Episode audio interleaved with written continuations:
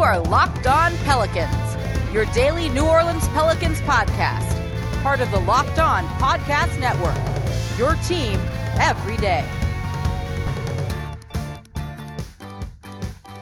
Welcome to another edition of Locked On Pelicans, the daily podcast covering your favorite team, the New Orleans Pelicans in NBA, part of the Locked On Podcast Network, your team every day, available wherever you get your podcasts.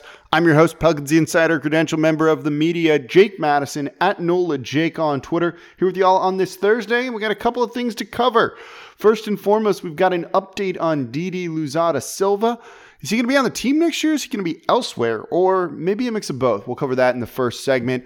Then we will talk about his head coach, Will Weaver, because Andrew Lopez of ESPN, friend of the show, gave us an update on Twitter about the Pelicans coaching search. And is Will Weaver maybe a potential candidate for that? Didi's coach down in Australia. And then finally, the shine is off of Zion, and we've got some data to back it up. I'm going to let you know what that is and what it means for the team in the third segment. So let's dive into it in today's edition of Locked On Pelicans. Today's episode is brought to you by RockAuto.com. Amazing selection, reliably low prices, all the parts your car will ever need. RockAuto.com. Pelicans' second round pick last year, Didi Louzada, played in Australia this past season. The Pelicans uh, drafted him Thought very highly of him, enough to send him to get some more seasoning. He's from Brazil, by the way, doesn't speak much English, but is learning it in Australia. Sent him there because it's considered a very strong developmental league. You saw LaMelo Ball play there, you saw RJ Hampton play there. Both of those guys are going to be in the first round. Ball's going to be a top three pick. Hampton's going to be in the first round with potential for some lottery, a lottery pick to play there this past season. So it's one of the better leagues you can play in if you don't really trust the G League process. And also, frankly, if the Pelicans didn't want to use a roster spot for a lot of it. So it's a great way to get a pretty raw prospect, some playing time. They worked with him there also to learn a little bit more English. And you've heard David Griffin speak very, very highly about him. Even back in March, he flew down there to watch a playoff game and said Didi's development on a very veteran team that had the best record in their league the vast majority of the season as a starter, a defensive stopper, is exactly what we would have wanted. Fortunately, when I was there most recently, I got to see him be the best player on the court in the fourth quarter run on both sides of the floor. The future is very bright for us with a potential 3 and D defensive stopper who can guard multiple positions. If you watched him in Summer League last year, he moves like an NBA player. The shooting is not there yet, and his numbers in general were a little bit disappointing in Australia 10.3 points, 3.6 rebounds in the regular season. He only from three shot 33%, jumped it up by 0.3 in the playoffs. Not a great shooting display from him. But defensively, this is a guy who they think could be one of the better perimeter defenders on the team immediately whenever it is that he sets here. He won't be here likely to start the season, though because it's being reported that he is heading back to Australia to take up a second year with the Sydney Kings. The good news is, though, so the G League is we don't know what's going to happen with that next season. We're assuming the NBA's season is going to start in January at some point, but the Australian League is going to start in December and run through April.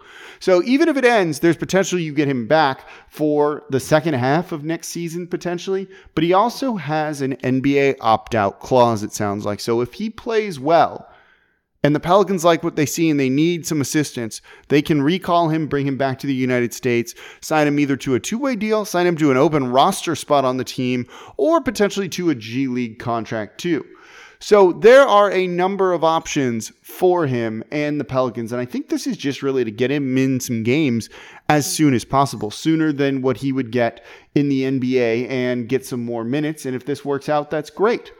He's also coached by Will Weaver in Sydney, who has experience working with Trajan Langdon and the G League too. And we'll talk about Will Weaver in the second segment here. Coming up, let's just jump into that now.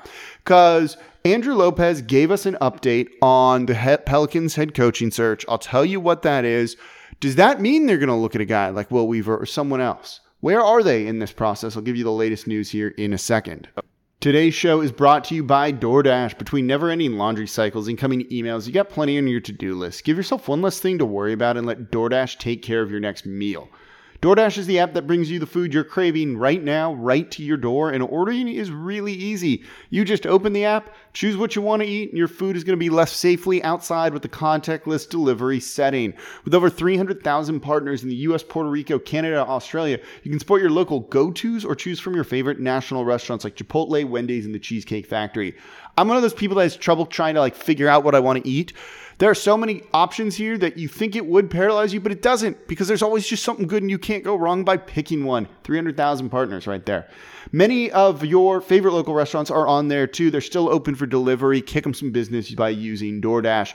DoorDash deliveries are now contactless to keep the communities they operate in safe. And right now, our listeners can get $5 off and zero, zero delivery fees on their first order of $15 or more when you download the DoorDash app and enter promo code Locked On NBA. That's $5 off and zero delivery fees on your first order. Just go to the App Store, download the DoorDash app, put in code Locked On NBA. Don't forget that's code Locked On NBA for $5 off your first order with DoorDash. Don't forget, subscribe to Locked On Pelicans wherever you get your podcast from here Monday through Friday for y'all, breaking down everything you want to know about the team. The biggest stories, doing it quickly for you, whether it's your morning commute to work in an office through a car or just coming down the stairs to your home office during all of this. We're here whenever you need it. And so subscribe to Locked On Pelicans wherever you get your podcasts. So we have an update on the coaching search for the Pelicans. Andrew Lopez of ESPN.com, formerly of the Times Picayune NOLA.com and friend of the show, he's been on here plenty of times, tweeted out yesterday saying, just to update, Pelicans have indeed started their coaching search process. The plan, according to sources, is to ultimately bring in possibly two or three candidates for formal face to face interviews. No timetable yet on when the face to face interviews will start, however. This always goes back to their part of the plan of taking this slowly. Season's not going to likely start till January. Training camp's not going to start till December. I think at that point, you don't need to have a guy in here today. This is going to be a collaborative coaching approach because that is what David Griffin is going to want. It's what he said he's going to want. But ultimately, the collaborative part of it is more him telling people what he wants them to try. So I don't think you need to have a head coach in here during the pre draft process, during free agency, because David Griffin's going to give you the players he thinks that you can coach and give you the best players available based on what they think they're missing. And then it's that coach's job to go and coach those guys and to try different things and do what they think will be best to succeed. I don't know if it's collaborative in the sense of the coach is going to be in on the front office decisions or have a say in a lot of that. I'm sure they'll run some of that by him. But same point, David Griffin tends to like to be in control. He likes to discuss different ideas with people, but it's kind of his say at the end of the day. And so, therefore, I don't think it's a big deal if they have a coach right now. They're just kind of doing their thing to improve the roster. We all know what the flaws are, we all know what they need. You don't need a head coach in place to tell you that. So, the fact that it's gone slow doesn't surprise me. The fact that there's still COVID restrictions in place, some people had been in the bubble for a couple of months before leaving. Maybe they didn't want to run and go take an interview right away and instead wanted to spend some time with their family. And the in person part of this is going to be very important to David Griffin. He stressed that one.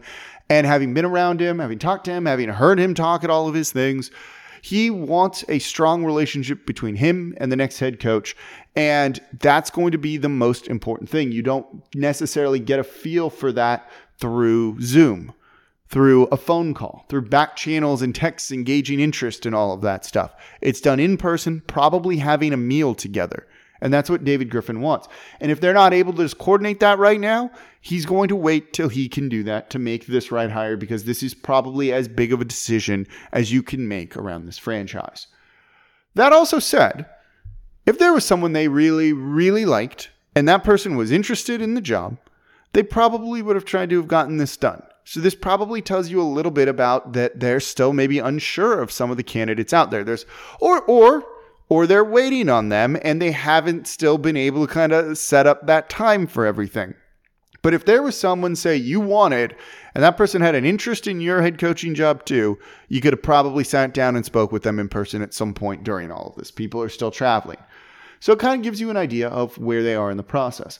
One name that got mentioned right off the bat that I think is a little bit interesting with the Didi uh, Louzada news from the other day, from today too, is Will Weaver, the head coach of the Sydney Kings, Didi's head coach in the, Austra- uh, the Australian Basketball League. This is a guy whose name got rumored there early on, and at first maybe seemed surprising. Maybe you'd never heard that name before, and I would not blame you if you did not. But it's a guy who probably is going to have some consideration, particularly if you're looking for ties between the organization, the Pelicans, and a head coach, because there are some. Before he took over the Sydney Kings, Will Weaver worked with Trajan Langdon, the Pelicans general manager in the Brooklyn Nets organization, the G League affiliate, the Long Island Nets. In 2018 2019, Will Weaver was the head coach and took that team to a 34 and 16 record before losing in the finals. He was the coach of the year that year. He has shown in the G League and throughout his time here that he is known as a player development guy.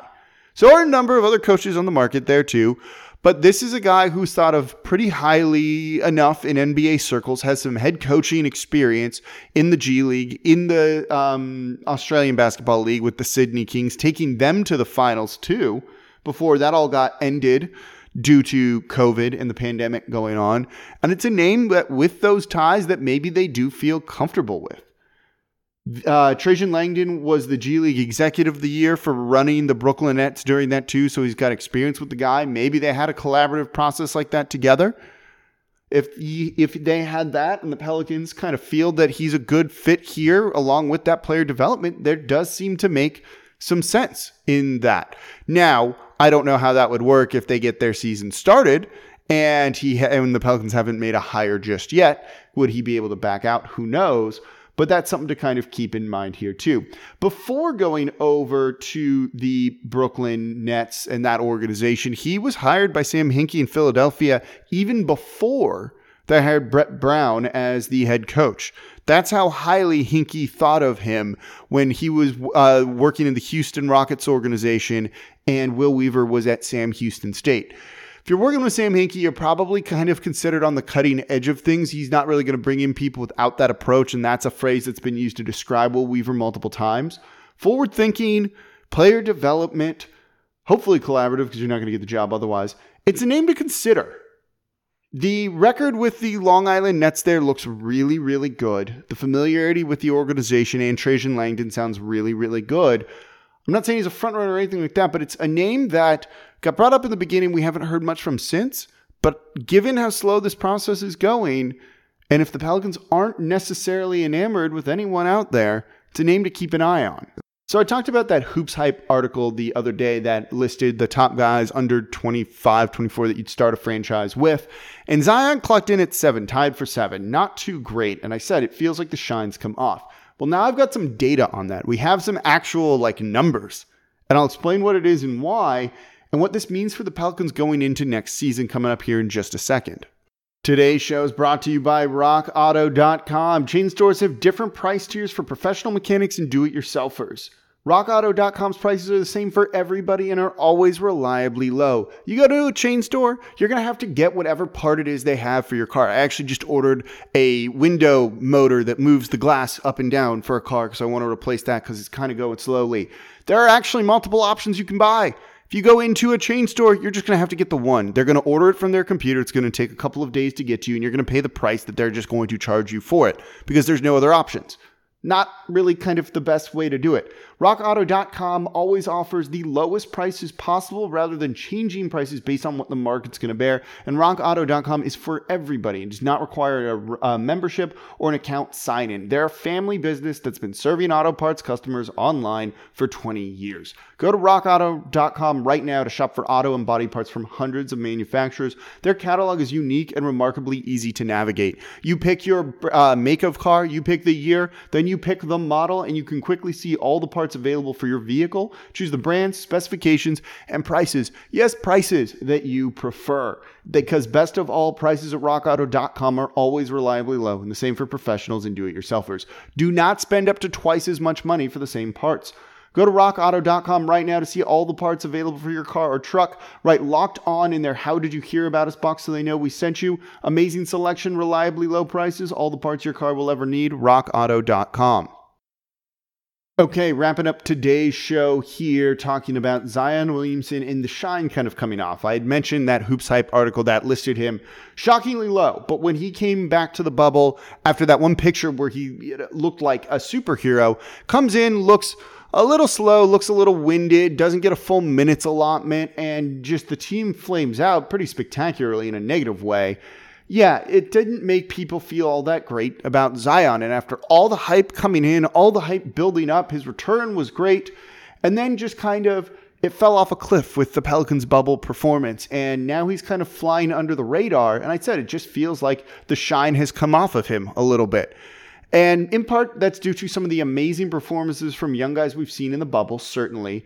But now we have a little bit more data on how far that shine has come off and how far he's, I guess, fallen in like the social consciousness and the zeitgeist of the NBA here.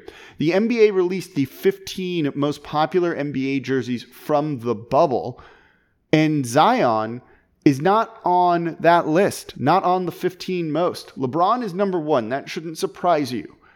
What is a little bit surprising, though, is Luka Doncic, number two. And really, when people said if you're picking one guy under a certain age to start a team from scratch with, the question originally was who's is it Luka or Zion? Like, and I didn't have a problem with Luka Don if with you taking Luka Doncic, and we've seen it. But Zion's not horribly far away from him. But in terms of people's thoughts about this, Zion Williamson jerseys are not flying off of the shelf not in the top 15 guys. The rest of the list Anthony Davis, Jayson Tatum, Giannis, Curry, Durant, Lillard, Kawhi, Jimmy Butler, Kemba Walker, Kyrie Irving, Russell Westbrook, Nikola Jokic. That's the top 14. It's the 15th that is kind of surprising, and that is Ja Morant, who won Rookie of the Year, deservedly so, should have been unanimous. But the fact that he is on a Memphis team that's just slightly better than the Pelicans, at least this season and over the rest of the regular season, would not have been. He is selling more jerseys than Zion Williamson was, and that's probably because his team got a little bit further in the playoffs, getting into the play in game, than the Pelicans and Zion Williamson did. That's a little bit surprising to see he, there was not nearly the same amount of hype coming into this season and the bubble as Ja Morant. But if you have some team success getting into that playoff game, even though they like limped in there as much as possible, I guess does it. And so I wonder if this means going into next season, people are maybe writing off the Pelicans to some degree. Maybe they won't have the hype going in that they need to live up to like they did with the NBA's bubble. And if that's the case, that probably helps them, taking a little bit of the pressure off of them, less of a media circus around them, which there is around Zion Williamson. And also, maybe it just gives you a little bit of bulletin board material to motivate yourself a little bit further. As Michael Jordan would say, maybe they take it personally. I think this is a good thing. I, I want Zion's making enough money; doesn't need the jersey sales for that or anything like that. guy's making probably close to like thirty-five million this season uh, with endorsements and everything like that. But it is kind of surprising to see that just people seem to have forgotten about him, written, written him off after a pretty terrible bubble performance for the team. At times he was good, at times he wasn't.